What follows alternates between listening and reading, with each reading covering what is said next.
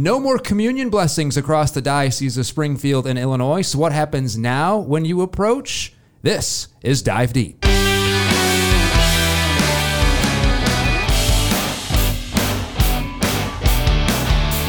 the Diocese of Springfield in Illinois, this is Dive Deep, where we dive deep into our Catholic faith. I am Andrew Hanson. You may have seen at the beginning of the year, Bishop Paprocki in the Catholic Times issued a, a new instruction that went into effect January 1st about communion blessings.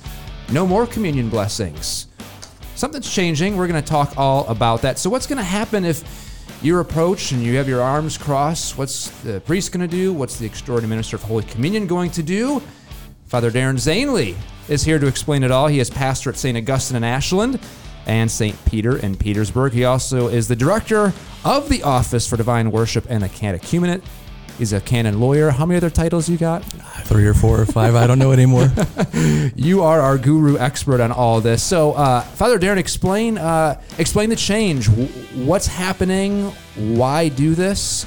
Uh, spell it all out for us. Sure. So Bishop Paprocki has issued an instruction, uh, which is a technical document explaining how to interpret a particular law, uh, where there was some confusion or where clarification was needed.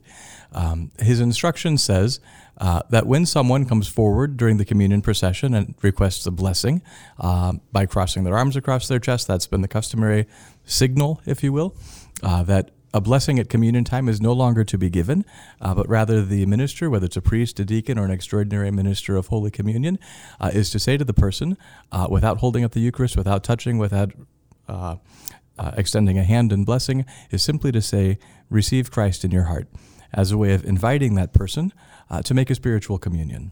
So I know some people. This is uh, boy. This is it's a custom. You know, we, we have our kids or maybe non-Catholic friends, or uh, you know, there could be a litany of reasons why one may approach the you know communion with the, with their arms crossed, and you know they.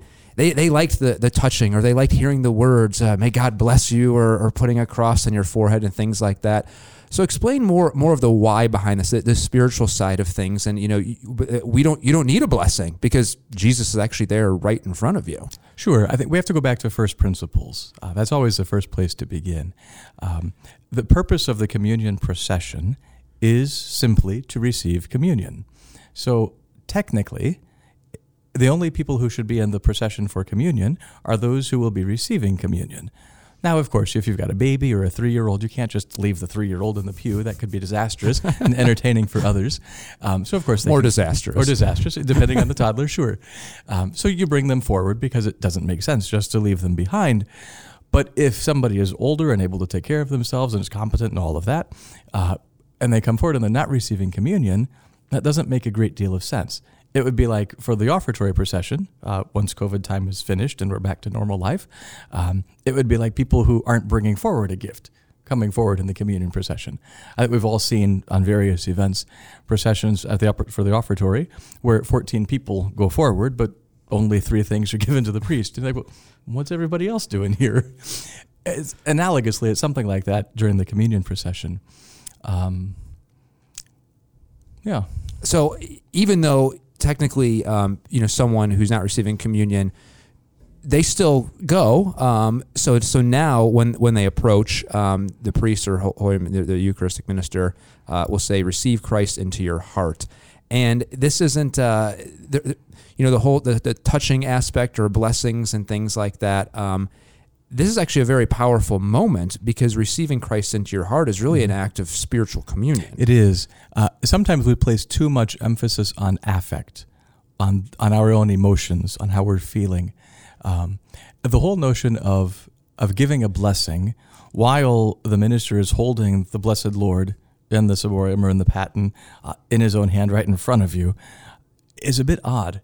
Uh, because typically the one who gives a blessing is the one of the highest rank.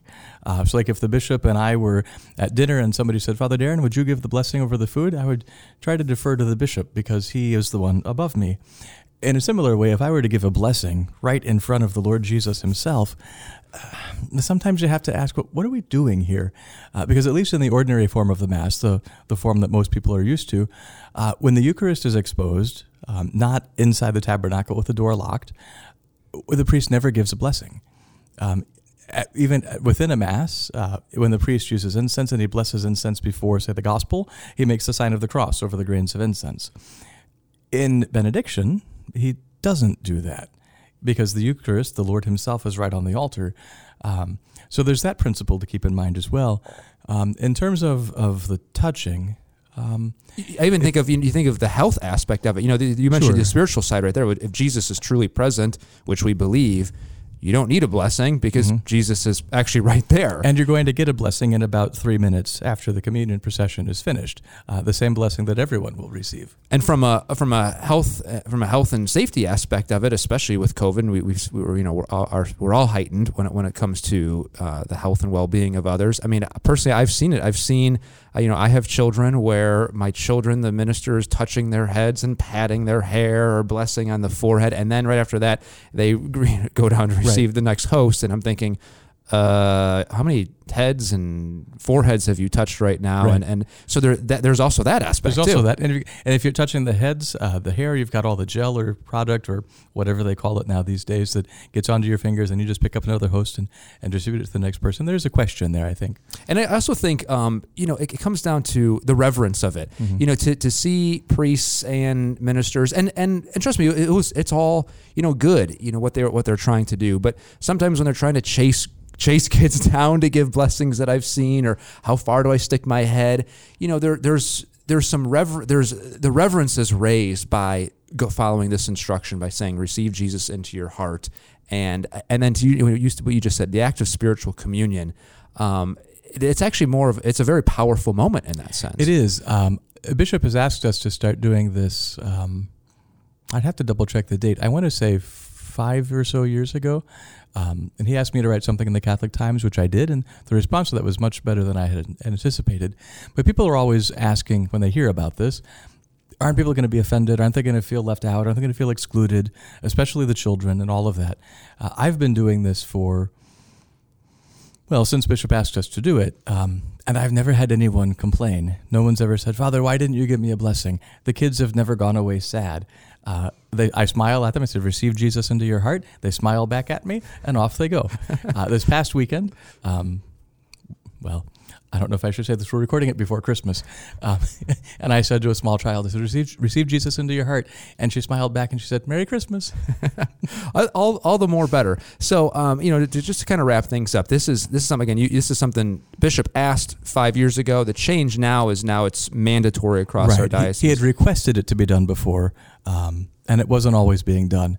Uh, so he's kind of finalized it as an instruction for our diocese. So all deacons and priests and extraordinary ministers of the Holy Communion will be will be taught how to do this, and it's it's simply as simple as verbalizing receive Christ in your heart. Do, I, I think there was one other instruction. Do did the minister bow to you, and, and does that person bow back? Is there anything like that, or is it I simply remember, just I don't remember that. the ver- the verbalizing of It's- it, yeah, and, just- and I accept it. it's the and- exchange of and- words. and you move Mhm. on.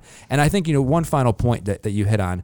Um, even though, like you said, you know, technically the communion is for people who want to receive, um, or who, who are Well, going people, to receive. People who are disposed and prepared. Um, Um, that's not, you know, tradition wise, at least more in, in recent history as well. No, kids and even non Catholics, you think of weddings and Mhm. things like that.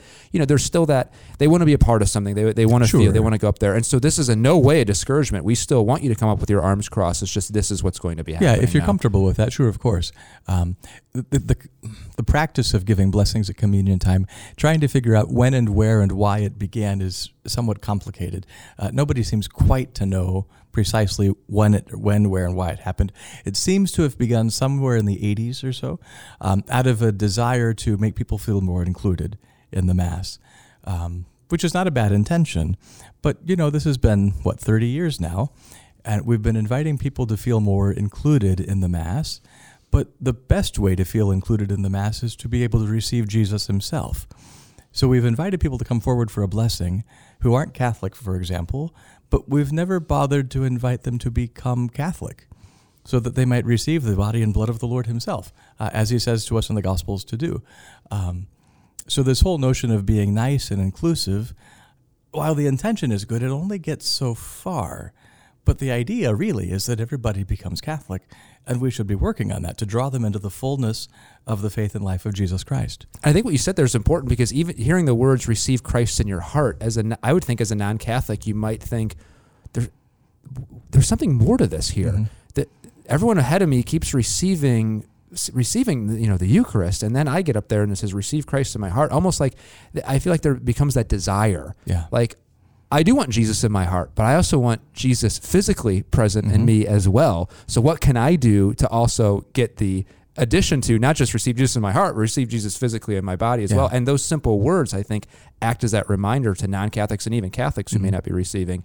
You know, this is your maybe time to go to confession, or maybe if you didn't fast appropriately before Mass, you know, to make sure the next time you go to Mass, have all your ducks in a row. Exactly. That's certainly the idea. Excellent, Father Daren Zehnle. We appreciate your time. You're welcome. Thank you. This has been Dive Deep. If you'd like more podcasts, head on over to dio.org slash podcast, and we will see you next time here on Dive Deep.